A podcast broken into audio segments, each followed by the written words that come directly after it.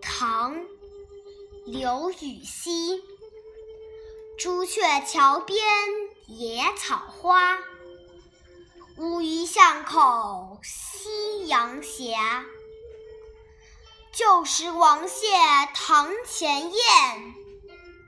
飞入寻常百姓家。朱雀桥边野草青青，野花开放。乌衣巷口，夕阳西下，斜挂天边。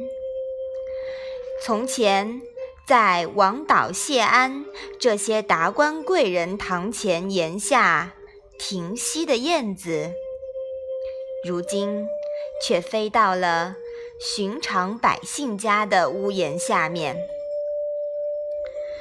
这首诗的作者是刘禹锡。